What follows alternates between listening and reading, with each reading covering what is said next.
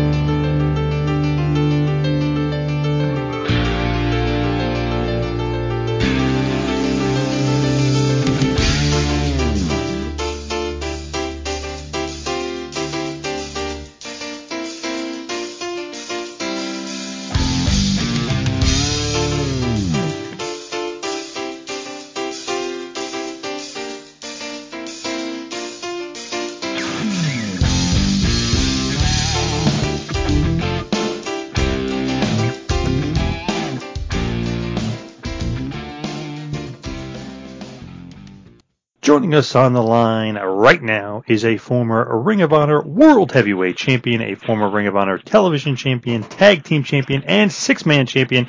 He's done it all. Mr. Matt Taven. Matt, welcome in to the Two Man Power Trip. Thank you so much for having me. What an intro. I uh sometimes you know you forget all your accolades. So it's it's nice to hear them back every once in a while. Yeah, right. I mean, that's a pretty good resume. I mean, ROH has always had huge stars and huge names, but I mean, that resume hard to compete with. Yeah, I mean, you know, th- there'll be plenty of people on the internet that try to take my accomplishments away, but uh, you know, as long as they're written down in the history books forever, there's only so much they can do. Very true. It is pretty uh, remarkable, though. The uh, the Grand Slam champion. Not too many of those around. Uh, you know, it, it's it's funny because I, I always grew up. Um, I grew up a wrestling fan, obviously, but I always grew up a big fan of those guys that came up the ranks and was, you know, tag champ, and then they were intercontinental or television or U.S. champ, and then finally they made it to the world title. So to see kind of my career come full circle like that, I think is not just for me personally a goal of mine, but for you know young uh, six-year-old Matt Taven, uh, probably the exact way he wanted it to go down. The Bret Hart, Shawn Michaels type, right? They work their way up to the system, and they become the A- man. a- that's exactly what I was thinking about. I mean, on I was a giant Bret Hart fan as a kid and a Shawn Michaels fan as well. And you know, I can remember like when Bret finally won. I can remember when he won the Intercontinental title, thinking like, "It's my guy, he's doing it." But when he finally won the world title, it was like, you know, you watched him come all the way up the ranks, and uh, it's almost like you know you were part of the journey. So to see kind of you know me personally uh, have all these different milestones leading to the world title is uh is very much kind of how I envisioned it the the entire time or how I always kind of picture my my career going as I was uh fantasizing about it as a kid probably destroying all the furniture in my parents' house. but it is great to kind of follow that journey, and, and you really kind of relate to the guy. You know, he he fights his way from the bottom all the way to the top.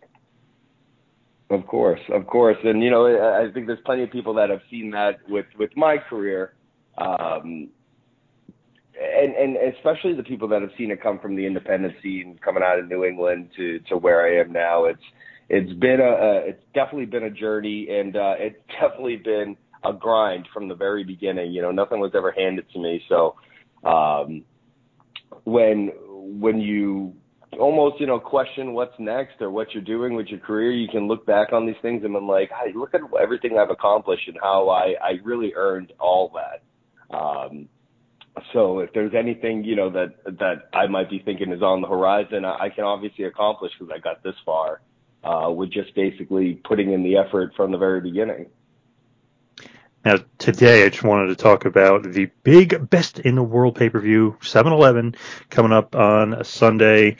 You uh, just had a nice little uh, message out there for uh, Vincent. Tell him, uh, you know, give the old um, giant line to Kevin Nash. All you got to do is show up. uh, you know, it's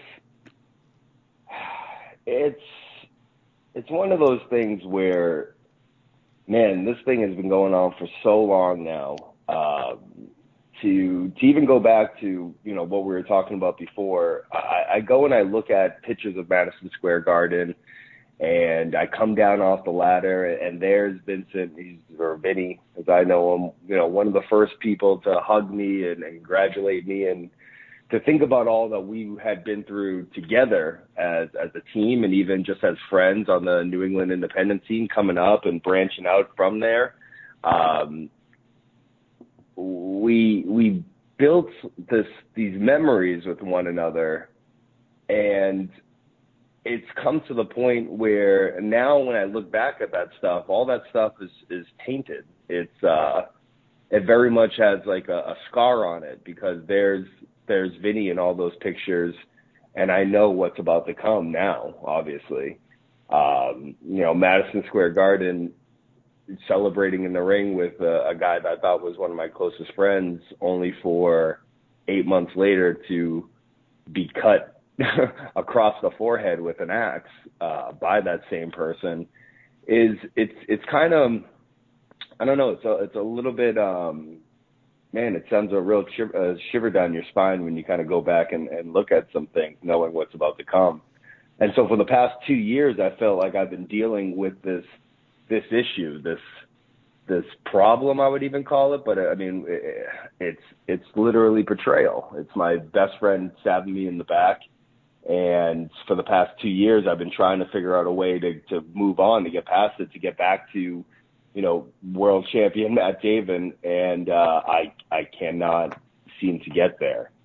So at this point, there's really no reason to plan, reason to ask for certain things. It's just kind of like, um, you know, show up, and uh, I, I'm hoping that I have a uh, I'm hoping I have a solution to uh, what's been the the worst two years of my career. What are the plans for the pay per view? Or you don't want to reveal? Is going to be a, kind of a little bit of secret of why you know, or what you're going to do during this confrontation? Uh, I mean, I'm not going to say anything more just because I don't want Vincent to come in there with with a plan of of trying to do certain things. I want to just lay it out on the table once we're there and kind of see what happens once that once once once that happens. You know, it's um everything that has been planned so far, whether it's been at the anniversary show, meeting up at the place where we used to train to kind of settle this once for all, only for uh, Dutch to throw me off a balcony. Um, if you know, showing up at Final Battle, thinking the OGK was going to finally settle this with the Righteous, only to watch Mike Bennett get his leg hobbled, even to you know 2019's final battle, thinking that I'll get some revenge on on the guy who just sliced me across the head with an axe, only to get my own ankle hobbled and and have to get surgery. You know, nothing has gone to plan when um, when everything's out there on the table. So at this point, it's just uh, show up and uh, hopefully we can uh, we can settle this seems like such a storied history with you guys, like you said, over two years, but really, really way longer than that. Friends forever. What, what's going on with this guy? What's what, what is his real issue? Problem? Jealousy? What's the real problem with him? I mean, you would think it's jealousy. You would think it's trying to use what I've accomplished to to get himself to the next level. I mean, you know, you read off all those accomplishments when we first got on the uh, interview here, and and to think that someone would want to take those away from me. I mean, obviously you're going to always have your your detractors and your critics and stuff, but the people who are in there, who are close to you, who have seen the sacrifices, who know what you have been through, who have watched you, you know, come back from surgeries, who have watched you tape your ankle together when it was falling off, who have watched you take all these bumps and bruises, all this time that it took to to finally accomplish these goals, and uh, now they want now they want that for themselves and they see you as that stepping stone to get there. They see what you've done, and instead of resting on their own laurels and their own hard work and getting there the the correct way, they want to use me as a launching pad um, to get themselves there. And uh, I think that's how I think that's what it is. Um, to be honest, I, I kind of question everything. I thought I knew this guy very well. I, I was friends with him since the, honestly the beginning, since the first days I got into independent wrestling since I was just dipping my toes in the water trying to figure out if this is what I want to do. I, I met Vinny very early in that process and, and we've been as thick as thieves ever since. Um, and, uh, you know, you, you immediately think, oh, is this, is this guy jealous of me because of everything that I, I have done while he's been standing there? Does he want to tear me down? But I, I think it's, it's more than that. I think it's, it's he wants to paste his head on all of Matt Taven's pictures of him holding all those those titles that you mentioned at the beginning. Um, I think Vinny sees himself in that spotlight, and like I said, he thinks that to get there, he has to use me, uh, which is something that uh, is it's hard because uh, I, I know this person so well I've I've sacrificed so much for him. I've helped him out in so many ways. You know, we we're on a personal level where we spend holidays with each other's families and and know each other to a point where you would think that something like this would never happen.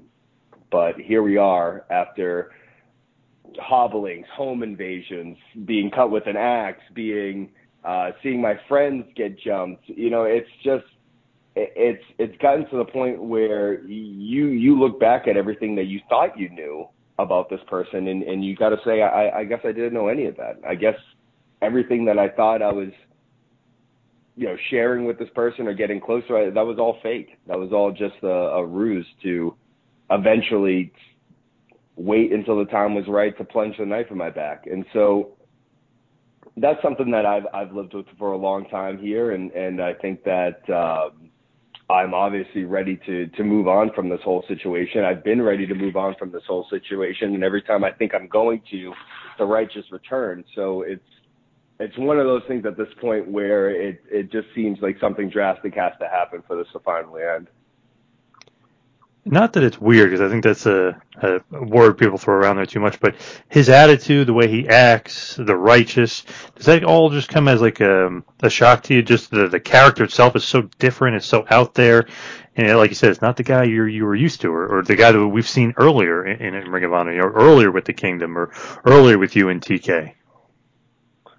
Uh, I think yes and no. You know, it's it's yes in the part where you're like, oh, I never saw this coming. I've always, you know, knew Vincent, but then you can go back and you can pick up on all these little things. And there were obviously things that connected us in the first place. You know, our love for for horror movies, our love for the macabre, and and even if you would, you know, go to the our Instagrams or social medias, when we're on the road together, we'd be going to all these crazy places. You know, there's this is a scene where where this murder happened or this mystery happened, and it was just it was something that was always kind of a an interest of ours, but it, it was never I never thought it would kind of encapsulate everything that Vinny is to this point. So it's it's yes and no. It's one of those and it's almost like how we got here in the first place. Like you think that this would never happen, and then you go back and you think of these little things that happened and you're like, huh, maybe that was always the same guy in the first place. Maybe I was wrong um, by by assuming that this wasn't him. And as we went along with the kingdom in the the later stages of um, the kingdom, you obviously saw a, a dramatic shift in Vinny, um, in the way he dressed, in the way he acted, and you know, behind the scenes, he was still very much our friend and, and the Vinny that we knew, but you just saw kind of saw this this change coming out more and more uh, to the point where now it's it's a guy that I can barely recognize. You know, I, like I said, I look back at the pictures of us from back in the day, and it's it's almost a completely different person. With him, like you said, it old school in a sense where the feud is going on for a long period of time, basically two years. I mean, the friendship goes back way longer, but the betrayal and the feud has been going on that long. It's kind of refreshing in, in a certain aspect because I like that when the old school guys they feud for extended period of time. I mean, Macho and, and Flair feuded for a year. If you just even think back 20 years ago or 25 years ago, WCW. I kind of like those longer feuds. Yeah, I mean, it's. uh I, I don't think it was anything necessarily, you know, thought out at, at the beginning by either one of us that this would take this long. Uh, I personally thought it would. I hoped that it would be over quickly, but you know, to think of everything that we've gone through, I mean, the, this guy broke into my house during the pandemic. I returned to Ring of Honor after two surgeries, and and I finally get some sort of revenge on him, only to have this guy pull out the purple ladder that won me the world title and, and you know smash me across the head with it. And then, you know, my best friend Mike Bennett returns after five years, and and and here's Vinny trying to screw that up. It's it's been one of those things where it has been. It, it seems like forever in my mind. At the same time, it's it's it's been so constantly on my mind that it it's also seems like no time at all. Um, when when people kind of bring up how long this has been going on, it's it almost kind of catches me off guard. It's like, man, I've I've literally spent the last two years of my life trying to get past this moment, and uh, as much as I'm sure as a, the wrestling fan in me thinks that's great, uh, the you know the the person who Matt Taven is and the person who wants to get back to being Ring of Honor World Champion is is sick of this thing more than you could ever believe. So I, you know, I grew up, like I said, being one of those guys that loved seeing the guys work their way up the system. I loved watching, you know, disagreements have to take forever to be settled. But at this point, when you're in it, it's a, it's a lot different uh, of a story, and um, it almost seems at this point like what else could happen? You know, what what else could happen? I've I, I could sit here and list all the things that that have happened in the past two years, and it's almost makes you it almost you know makes you sick thinking of, of every single thing that that I've gone through with with this guy. Um, so it's it's so much different being involved in it than uh, than kind of seeing it from afar because it's it's in, consumed my life, and uh, I, I think I'm I'm more than ready to be done with it. I just kind of it feels like I have to force Vinny uh, to realize that this is over. Well, you mentioned Mike Bennett returning. What did you think about that return? Kind of the original Kingdom, the OGK, Maria, Mike. I mean, his return, it was pretty crazy after five years of being gone from Ring of Honor, him being such a staple there and really made his name in ROH.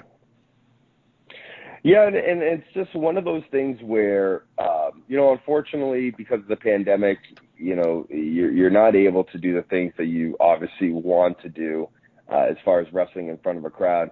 But to think, you know, we're finally getting back to being in front of a live crowd and the Ring of Honor crowd, who has always been just, just unbelievably uh, motivating and supporting, and the atmosphere that is inside one of those buildings and the energy that you get from that crowd, it's just, it's second to none. And to think like I returned, uh, and Mike Bennett returned, and the OGK got back together for five years, and all that happened without a crowd being there is it, you know it, it's one of those things where you're so happy and you're pumped that uh this has finally happened at the same time you're like oh man i wish i could have felt that energy of hearing that live crowd when you know mike bennett finally returned and i, I think that's why this upcoming week's pay-per-view is just so important because Ring of Honor, in my opinion, has had the best product since the pandemic, bar none. You know, from from the pure tournament um, to just the the way that the product is um, is presented uh, these days. I, I just think that it's the best wrestling that you can find. and it's been missing one key ingredient, and that's that's that Ring of Honor fan base. That's that Ring of Honor crowd. That's the you know the guys and the girls smashing on those barricades or, or chanting as the the matches are going on. Um, so for me personally, it's like I'm I cannot be happier that Mike and Maria are back in Ring of Honor. They're finally home. They're in a secure place after everything that they've been through, and now I'm just waiting for the OGK to come out and wrestle together in front of a crowd, and it's um, it's almost like you know, like you, you know the gifts you're getting for Christmas, you just haven't been able to open them yet. You know, you snuck Mhm. into your parents' closet and you saw everything you were getting months in advance, but you've just been waiting to actually kind of show your friends what you got, or uh, or or play with them with your friends, and and it's it's finally coming uh, to fruition. Uh, not necessarily the way I thought it would with the first pay per view. Mike, you know, has a chance of winning the pure title, and and um, and me kind of not not really sure what's going to happen uh, uh, on Sunday, but I, I'm I'm hoping that in the near future that the OGK can can be back together, teaming in front of a live crowd. Yeah, it's got to be pretty cool to get back in front of the crowd after not wrestling in front of a crowd for over a year. Just kind of that weird thing. I know it's going to be in Baltimore at the Chesapeake Employers Insurance Arena. Used to be the uh, UMBC there, which you guys are very, very familiar with. But it's going to be totally, totally different with, with fans. I mean, it's it could be a good presentation, like you said. It could be cool and have all this good stuff, but without the fans, it's that missing ingredient for sure. Oh, there's no doubt about it. You know, like the UMBC Arena, the Ches- Chesapeake Insurance Energy Insurance. I forget what they just named, renamed it, but uh, it's been our home. You know, and it's it's they've really, you know, Ring of Honor has done so much to make sure that the talent has been taken care of and just has been protected, and that safety first was always um, the the the top priority for everyone at Sinclair and Ring of Honor uh, when it came to the pandemic, and we we've been able to to make um, Baltimore really our our hub and our home. And when we're in the bubble and we're you know doing the TV tapings, we're able to go to the UMBC uh, center, and it's just kind of like our our little spot, our home away from home. Um, but I, I have to admit, you know, it's it's a big building and it gets cavernous in there when you know what that building feels like when the Ring of Honor fans in there. Um, and how different it feels to hit that mat, oof, and not hear any reaction. Man, it, it, it makes you not want to get back up at times. So, uh, I'm definitely ready for, for Baltimore to be rocking, uh, for the, the fans that, you, know, we've been in Baltimore and, and me personally, I, I really, I kind of had the match that got me signed, uh, to Ring of Honor in, in Baltimore, um, just doing underneath stuff as a guy that was just looking to get noticed, you know, and, and Baltimore was chanting my name one night and it kind of turned everything around for me. And, um, I've been extremely grateful to the city ever since. But, um, it's, it's going to be quite the night on Sunday because all those years of wrestling in Baltimore, you end up seeing all these same familiar faces and all these people that you recognize in the crowd and to finally be able to look around and see those faces and to hear them scream and yell and and to see the best wrestling on the planet and all these guys that have been busting their ass for for the last two years uh just waiting to to do it in in front of a crowd it, it's going to be like a it- it's it's going to be a night to remember obviously but it, for for all the guys it's going to be almost like you know, we, we, we made it. We made it out the other end. You know, we finally got to the light at the end of the tunnel here. And um, we're, we're just excited to be back in front of all the people that have made Ring of Honor special for years. That's a weird question, but is it hurt more because the crowd's not there? Because sometimes the crowd's there, it can kind of push you through with the adrenaline and, and you know, you get everything pumping. But when, percent. right? Does it hurt more when there's no crowd? Uh, oh my, oh my goodness! I feel like I got hit by a car every time I come out of a match with there's there's no crowd, just because there's, you know, that adrenaline. As much as you can, you know, psych yourself up and and get out there and and play a good game. It's not like when there's people screaming and cheering you on or booing you or just getting your blood pumping. I mean, it's even like, you know, you can go and play basketball in an empty court but if there was people around watching you, it just kind of turns your game up a, a tiny bit. It just gets your energy going, makes pushes you a little bit harder. Uh, but like I said, you whew, sometimes you hit that mat and it's just like stud, and you, there's no cheers or boos afterwards, and you just question like maybe I'll just lie here forever at this point. Like I, I don't think I can get up anymore. Um, so it's it's definitely going to be easier on us because you know once once that adrenaline starts pumping, you feel like Superman out there sometimes. So I, I kind of need that because not having a crowd there has definitely been more like kryptonite. But uh, I, I think I would assume that almost everyone else feels the same way. You know, there there's absolutely nothing like a passionate crowd um, that just it gets your blood. But you know, when you hear them before you even walk through the curtain, you know, you hear the other matches or they they react to your music and then all of a sudden here you're coming out it's just a different i'm getting excited just thinking about that i've missed that feeling so much that um it's it's going to be hard to kind of contain the the smile on everyone's faces when they finally hear that crowd roar again and ROH traditionally has some great crowds, like you mentioned before. They usually get pretty into it. Yeah, yeah. You know, in Baltimore especially, it, it's kind of become our home um, our home base definitely. And uh, you know, one of our last show, my last show in front of a live crowd happened in Baltimore. So it's it's uh, it's got a full circle. It's almost like all right, let's start this again, and we'll start right from the beginning here. So. You know, we start in Baltimore and then off to Philly, which has always been a crazy crowd for us, and then we're, we're back at it. So, um, I, this is just going to be the beginning, and I, I think it's just going to be a good way for anyone that hasn't been paying attention during the pandemic. You know, our interests have been all over the place during these crazy times, but anyone that hasn't maybe let Ring of Honor slip under their radar, I would even say go back and watch everything. You can you you can go back and watch everything on the Honor Club right now, but I'd go back and watch everything and get ready for this pay per view because for the last 18 months, I, I don't think there's a better wrestling product on the planet, like I said, than Ring of Honor. But um, what I what I know this show is going to be. I mean, you just look at the card and top to bottom, it's stacked. And what I know, you know, all the guys are amped up for the show and what they're going to bring to the table and what they're going to bring to the live audience is going to be something special. So, I, I would I would go back and, and kind of binge watch some Ring of Honor and prepare for the Sunday.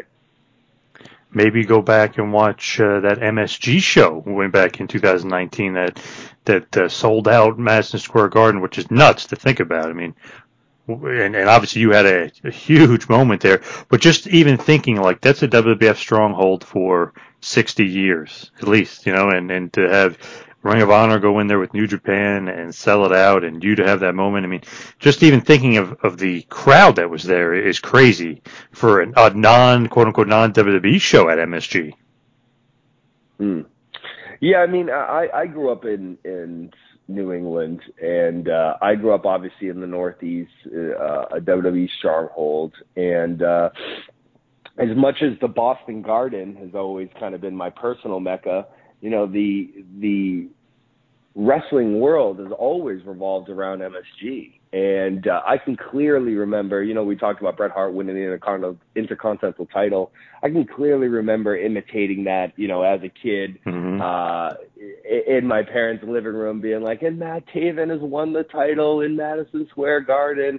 And just to think that one day that that would actually happen. And I, I mean, there's so much – of that day and of that whole weekend that is just like it's like a movie to me. And even the match alone, like I, I kind of remember the match more uh from watching it than from my like own memories because my memories of that day are so uh, they're so like blurred and they're they're jambled together like it's it's it was such a uh overwhelming day i would say. You know i i walked into madison square garden for the first time. I had never been there for anything else. And I walked into Madison Square Garden and um, they were going over the lighting rigs and I look up at that that world famous ceiling and there's Ring of Honor logos everywhere and uh then they were working on the lights and they turned the whole ceiling purple for working on my entrance stuff. And I was like wow like this is it. It's it's we're here you know and and for it to to win the world title inside Madison Square Garden I still like saying it right now. It doesn't seem real at times. You know, it's it's such a a, a dream come true and such like a, a fantasy that I've had since uh, you know I, I've been a lifelong wrestling fan. So it's such a fantasy that I've had my entire life that I still almost like think about it in a way that's that's almost unreal. You know what I mean? It's almost unreal to me. It's almost like a movie that I watched. Um, so I will always, always kind of look at it as like this moment in time that defined my career, maybe even defined my life, and and you know I'm going to always be kind of chasing the dragon to outdo that moment or to redo that moment. Um, but for for a kid who grew up in New England, a lifelong wrestling fan, watching all his his favorites come and go through Madison Square Garden, to finally step not only step foot in that arena, but to win the world title in there, it's uh, you know if I if I ended everything today, I, I could hang my my hat on a pretty good career just on that moment alone. Yeah, that's unbelievable when you think about it. You being a Northeast guy, I know more of more. Obviously, you said Boston Garden was kind of your mecca, but MSG is is the place. I mean, me being a New Jersey guy, go to MSG a bunch. I was at WrestleMania 10, uh, another great uh, Bret Hart mm-hmm. moment. I mean, so MSG is awesome to me, and to be able to do that and not be a quote unquote WWE show and sell it out and have the crowd go nuts, like that's just unbelievable to win the coveted Ring of Honor World Heavyweight title in MSG yeah, it's uh, it's definitely something that um, you know. It's funny because I, I have this plaque in my office uh, from MSG, and every day I kind of look look at walk by it, and I look at it, and it's like, wow, that really happened. And uh, you know when when you you know people say sometimes you have to stop and smell the roses. Man, that is a good rose to stop and smell every once in a while. I'll tell you that much. Oh yeah, I could see that. You still think like, wow, like I can never be able to top that? You know, MSG winning the world title. There's no way to uh, top something like that. No, I mean you could always do it again, you know. And there's uh then there's there's other places that I still never wrestled in the Tokyo Dome yet. I've always wanted to do that as well. And there's just other places all over the world. You know, I've checked off Arena Mexico. I've checked off Madison Square Garden. I that doesn't mean that I wouldn't you know, work my my butt off to make sure that I got there again because like we said about, you know, that feeling of missing having crowds there and how it's just so different not having crowds there uh, that that chasing that feeling of of those moments will will get me you know, will motivate me out of bed to to work out even when my body doesn't feel good. It's kind of just chasing those moments in time and wanting them to happen again will always kind of be the goal that pushes you. But um, you know, if I thought I was done, if I thought there was no topping that, then I, I don't know if I could if I could continue doing what we do because it's a it's a lot of you know it's a, it's a labor of love with with a lot of um, ups and downs and, and and and bumps and bruises to tell you that much and you know, we talked about earlier how the things, how different everything feels when there's just not a crowd there to kind of motivate you and, and to keep on going. Um, so if I if I thought that that that I, I am on the back nine, as they say, uh, I, I probably wouldn't be able to to kind of do the things that I have been doing, especially recently uh, during the pandemic. Man, uh, just uh, what a moment though, the MSG winning the world title. Crowd was definitely uh, shocked. You know, they they didn't know uh, what to expect, but a uh, pretty damn cool moment. Like you said, that purple ladder, we we, we would see that again. Yeah, and uh, you know, it, it's funny because you have to explain to to people. You know, like my my mom gets wrestling at, at this point, but when I growing up, she never understood my my love for wrestling. So she's she's not a, a wrestling fan per se. And to have to explain to her, like, you know, with, when a sold out Madison Square Garden is chanting FU Taven, um, that's not a bad thing. That's like the best thing to ever happen to me. Right. So it's, uh, it's definitely a, a, for me personally, you know, some people might watch it. I'm sure my grandfather would watch it and be pissed, like, hey, why is everyone so, you know, uh, saying all this mean stuff to to my grandson, but I'm like, no, Papa, that's what I wanted. This is like exactly what I wanted, and and those boos are basically cheers for me. So for for that to happen in a sold out MSG again, like I, I'll be grateful for that forever, and and I'll, I'll be chasing the dragon of that moment forever as well. You gotta explain it. Bad guy, it's good to get booed. I'm a, I'm a quote unquote heel. You know, you gotta explain that to them, right? Yeah, but you know, you know, my grandfather, no matter what, I can go out there and I'll, I'll, you know, say the worst thing to these people right to their faces, and he'll still think that they should cheer me. So it's, it's tough to explain it to them. Uh, but uh, at the same time, it's, it's just one of those things that um, I just know personally as a, as a guy who's, like I said, been a wrestling fan my entire life.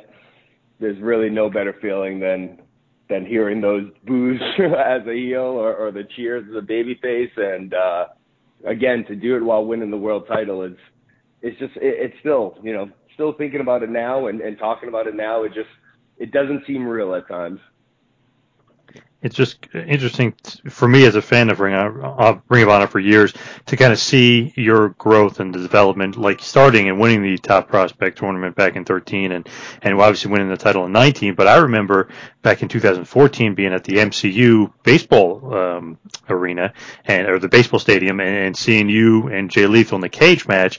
And I almost thought like that was a, a little bit of your, I know you didn't win that match, but it's still a little bit of a coming out party. I was kind of like, wow, this guy, you know, now he's definitely on the radar of fans going after the TV title at that point, but still, that was like kind of what we were saying before. Bret wins the IC title, or he's going for the IC title. You see them climbing that ladder. Mm. And uh, you know, that's it's just one of those things where. Hold on one second. Sorry to get a little bit of water there. Um, it's just one of those things where you know I came in, I won the top top prospect tournament, and won the television title pretty quickly and I think especially Ring of Honor fans are are are very much like how we talked about. They want to see that guy kind of come up the ladder, how to kind of you know take their bumps and and keep on going. So you know a lot of Ring of Honor fans very much did not want me to to win that that television title right away. I, you know, in a shocking victory over Adam Cole there. Uh, but by the time me and Lethal were in the cage, I think I proved a lot to a lot of those people like, oh, this this is what it was. This is what it was all about.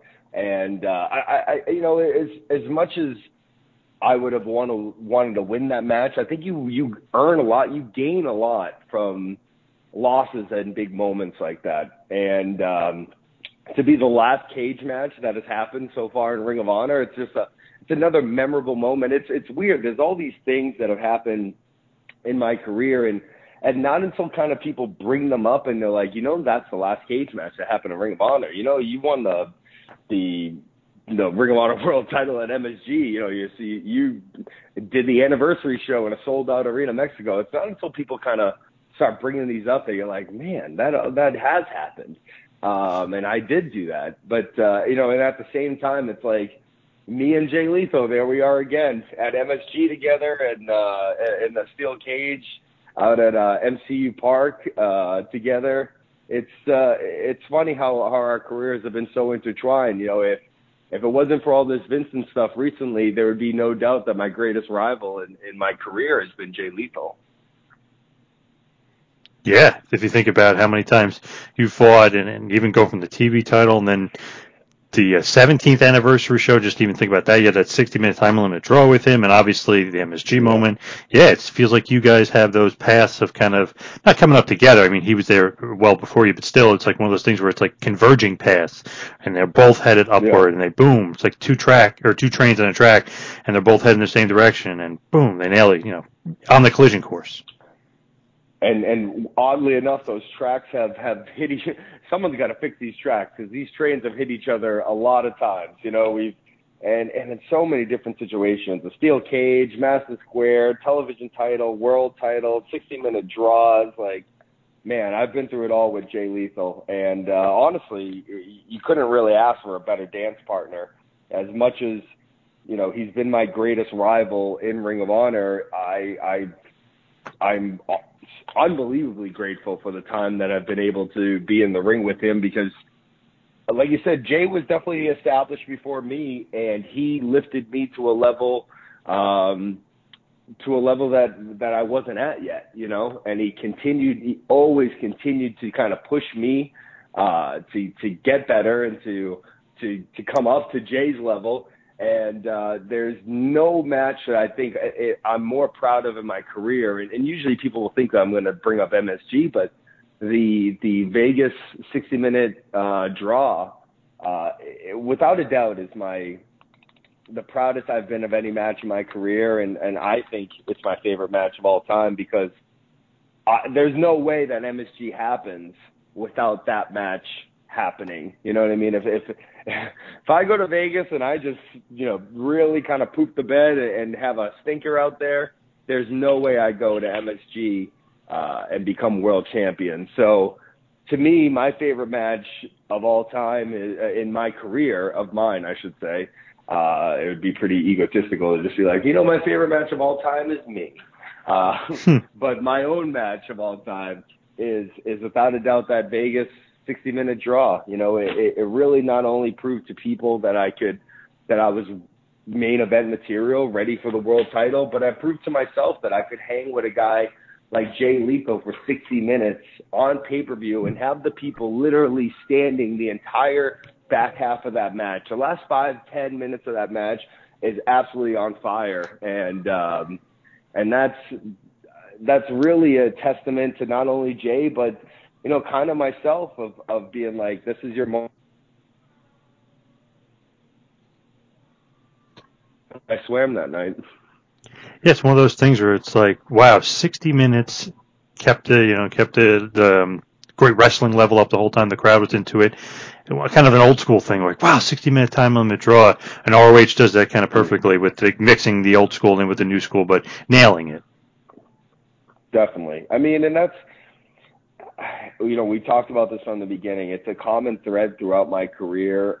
I grew up a, a and I still am a giant wrestling fan, obviously and uh, to see kind of yourself do the things that you always admire. You know, I always thought of Ric Flair going 60 minutes and having these crazy matches. Bret and Shawn at WrestleMania doing this, and to like see yourself on on that stage doing the same thing. it's it's very much a kind of if there's ever a time to pat yourself on the back, it's it's after moments like that when you're like, man, that's that's kind of how exactly you pictured it going as a kid, and, and you did it. You know, you really did it.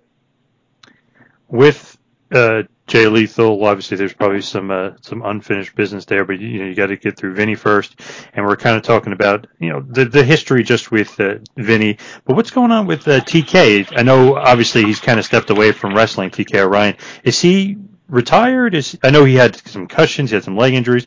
Is he gone from the wrestling business?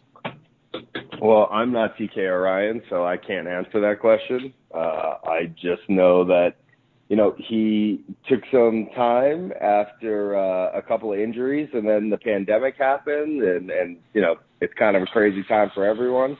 But uh, you know, I, I, I honestly don't know. That'd be a question you'd have to ask him. All right. With the kingdom itself, though, just thinking of the history of it, you kind of have to uh, take the reins of it. And obviously, when Vinny and TK were there, you guys six man champs.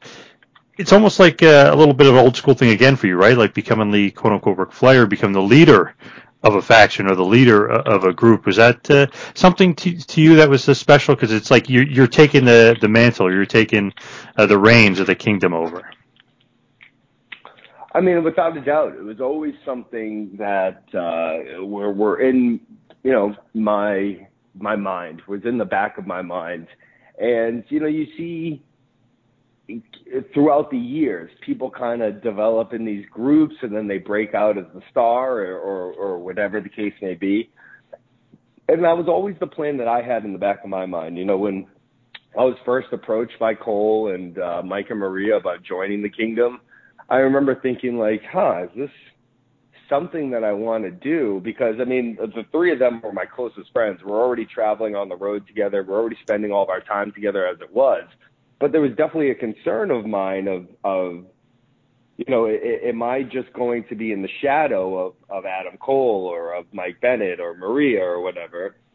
And uh, I always kind of thought like, no, because I, I'm confident in, in what I was doing enough that I knew eventually one day I would take over the the reins of the kingdom. And it was really know, Adam kind of talked to me one time uh, uh, after me and Mike went to Japan and we had won the tag titles, and I cut this promo about how you know winners go home, and winners go home and they bang the prom queen, and I'll be home soon. And uh, I, I remember cutting that promo, almost thinking as like a, as just like an fu to anyone that ever doubted me. And Cole was like, "That's that's that's it. Like that's you as the leader of this group is that guy right there who I saw, you know, talking in Japan." And I was like, "Dude, I was just messing around. I was just pissed and, and kind of like just talking talking nonsense." And he was like, "No, but that's it. Like that's."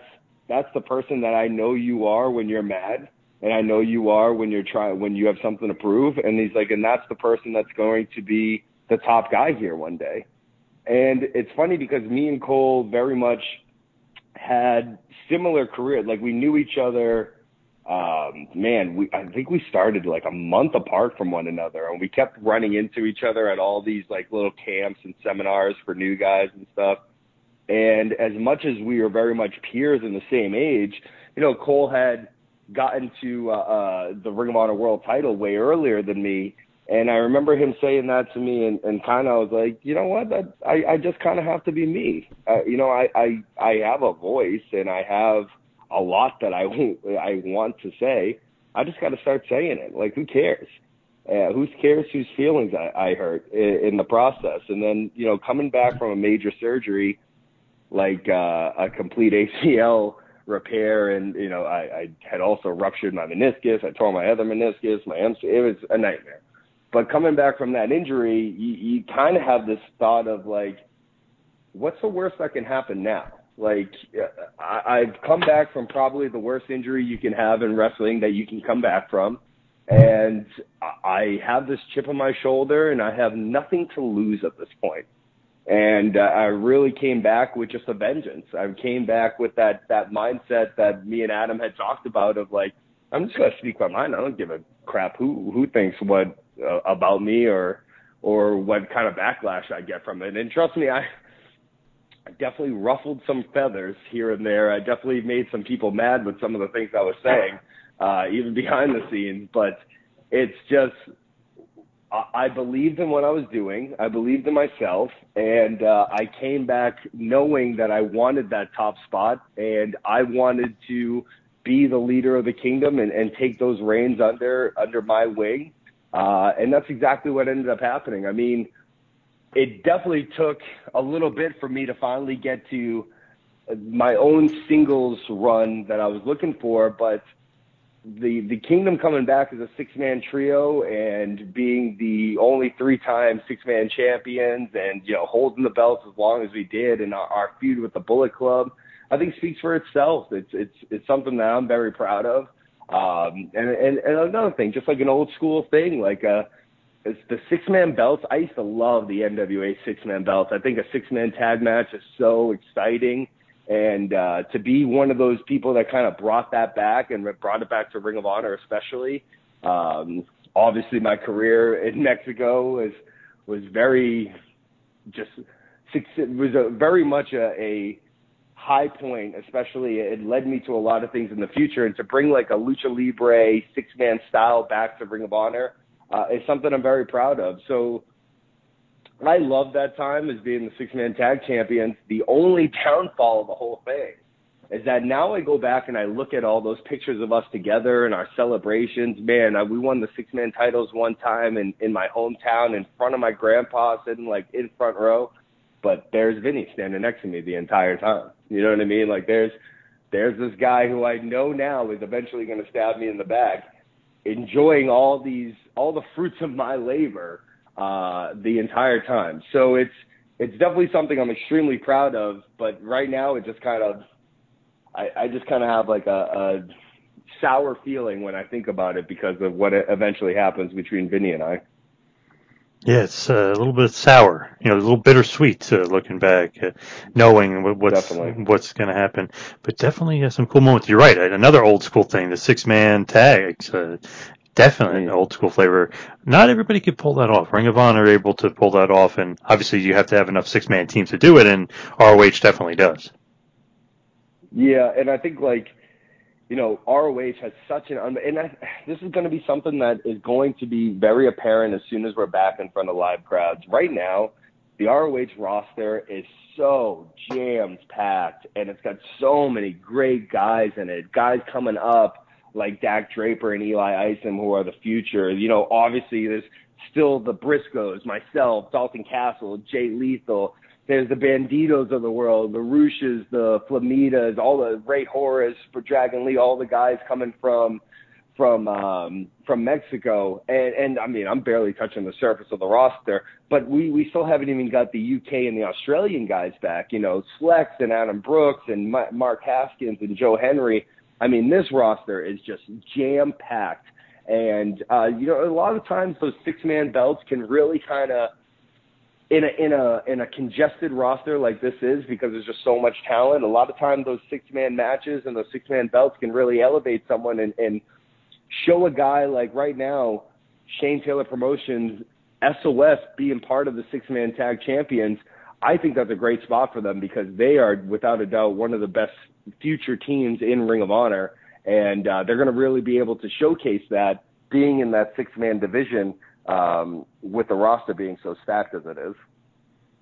Yeah, and Shane Taylor seems to be one of those guys that might break through.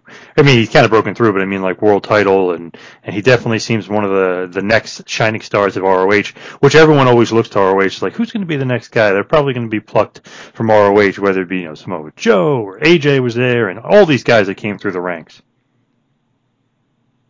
Yeah, well, those plucking days are gone. Hmm. Uh, you know, Ring of Honor, we're we're we've built like a a roster of guys that are are going to be here for the long run, and uh, I think that this is we're we're building something very special.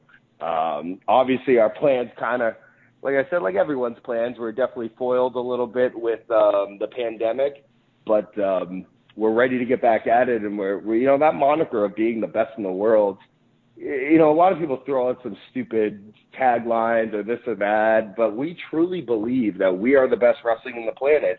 And that starts from back in the day when a lot of that talent was being poached from uh, to certain places from to here or there because they were seeing that this was the best wrestling on the planet and they were the people were trying to take from that pot. And uh, now I think you know we really have this crew of guys that we we all really believe in in the letters. We believe in the product, and we want to make this place the place to be, and uh, that starts with the Sunday. It's going to be a, a huge show.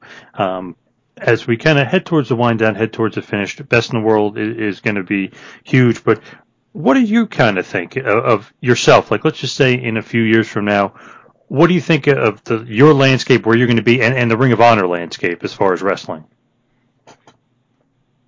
Uh, you know, the wrestling landscape, uh, you know, it's it's funny because like uh, in college they tell you like make a five year plan.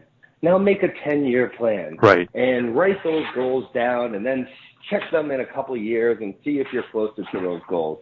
Well, if you do that in wrestling, you're kind of a fool because within five and especially 10 years, the entire landscape of wrestling can dramatically change. So I, I always think of like, you know, you make a plan and then you kind of, you, you kind of plan for that plan not to happen, if that makes sense. Like you have this idea in the back of your mind, but you can't set that in stone because you have no idea what's going to happen. I mean, look at the amount of companies that are going on right now and doing well. No one thought that that was going to happen. No one thought that these places were going to be so vibrant, you know, five years ago, ten years ago. It's like you know, the AEWs of the world just came out of nowhere. Um, Sinclair Broadcasting buying Ring of Honor, that happened, you know, within the last 10 years. No one thought that would happen. TNA now being Impact, owned by different people.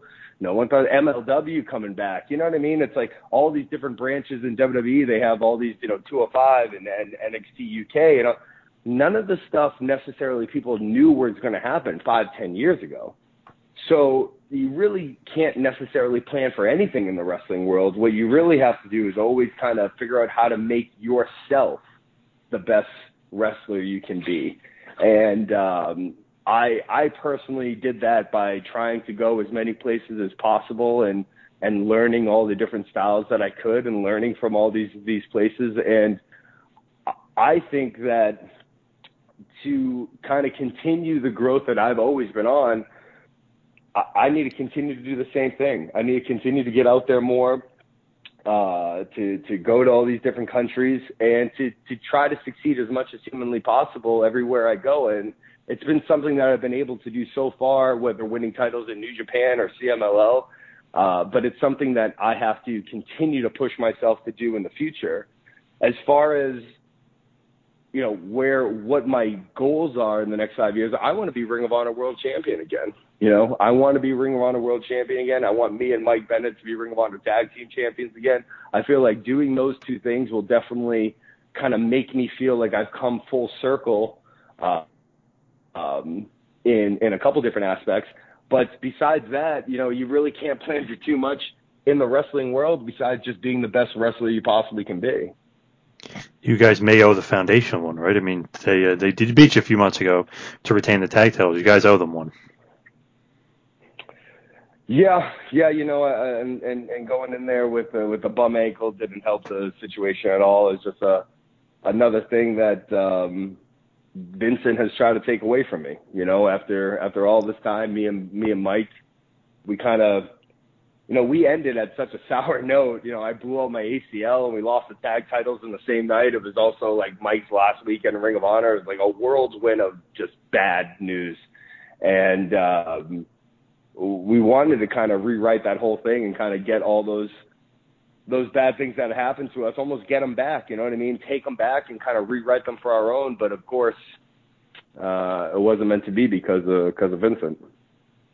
Yeah, and uh, give us one last kind of push of why everybody should watch Best in the World and and what they can. Not give away anything, but what what they can expect uh, from you. Maybe some unpredictability coming from you.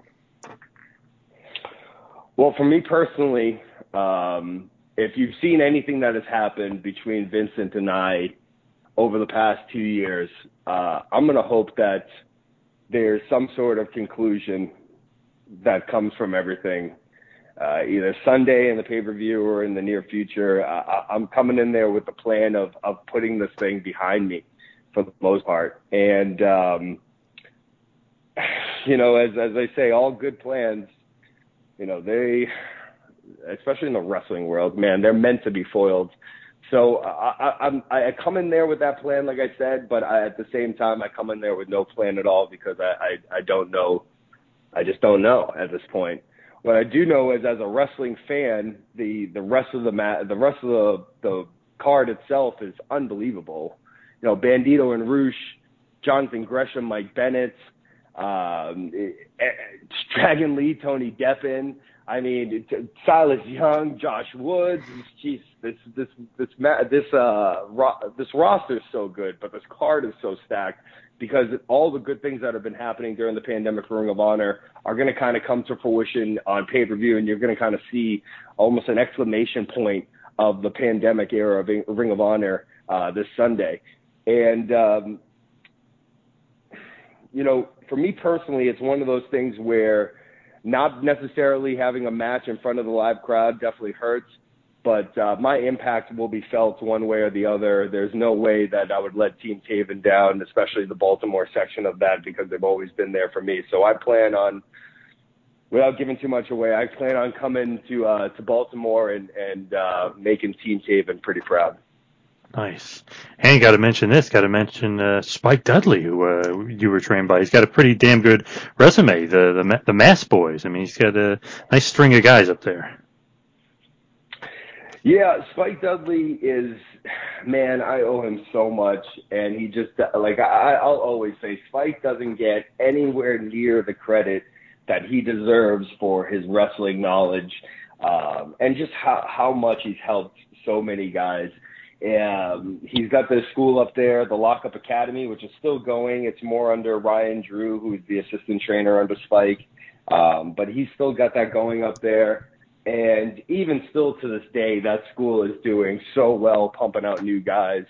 Um, Shannon uh, Thomas, Nico Silva, even guys that, you know, uh, trained under me that I sent over there, Waves and Curls, uh, the American Sumo Mike Gamble. There's just so many good guys. New England – was uh, this hotbed of wrestling, and I kind of always like described it as like it was a pressure cooker. You know, there was so many good guys up there, and only a certain amount of guys were going to make it out of there. So like you really had to kind of be the best of the best to get noticed up there. And you know everyone in this little pressure cooker, they just we ended up start popping out you know diamonds and gems all over the place from from the Bennetts, myself, Warbeard Hanson, obviously Vincent came from Vincent TK came from there. Um, but just Tommaso, that whole New England area was just so on fire and a lot of it had to do with Spike School. And uh, once all of us kind of branched out and got signed different places, there was almost a little bit of a vacuum in the in the New England area. Um, you know, especially after like Dijak and Flip, man, there's so many guys that came out of there, and that vacuum really kind of got sucked up. And right now, those guys that I mentioned, those guys and girls who are up there in New England, are are are, are bringing it back to um, the days of, of about 10 years ago when it was like the best area for the New England, for uh, the independent scene in general. And I, I think New, New England's kind of getting back to that, that pinnacle of uh, the independent wrestling scene right now. Oh yeah, it used to be a big, big hotbed up there for sure. Now, before we let you go, please give us all, all the plugs and uh, where everybody can find you on social media. Well, if you can spell Taven, T A V E N, you can find me anywhere. Uh, Matt Taven on Facebook and Twitter, the Matt Taven on Instagram, Matt Taven on Pro Wrestling Tees. Uh, but like I said, ROHWrestling.com and the Honor Club is is probably your best bet to see what I'm up to. Um, but again, you know, if you can spell Taven, you can find me, and I'll probably be on any platform that uh, you're you're surfing that day. So T A V E N, and you'll find my smiling face. Nice. And of course, go to, like you said, ROHWrestling.com, go to the Honor Club, and check out Best in the World this Sunday on pay-per-view from the Chesapeake Employers Insurance Arena, formerly the UMBC Arena in Baltimore, Maryland. Select tickets still available, but it's going to be an awesome pay-per-view. See it live or see it on pay-per-view. Matt, thank you so much for all the time. Really appreciate it.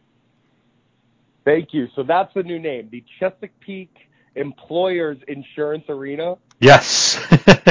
they couldn't come up with anything simpler than that. All right, well, I'll have to learn that then. they could have made it easier, just or call it CEIA or I don't know something. Yeah.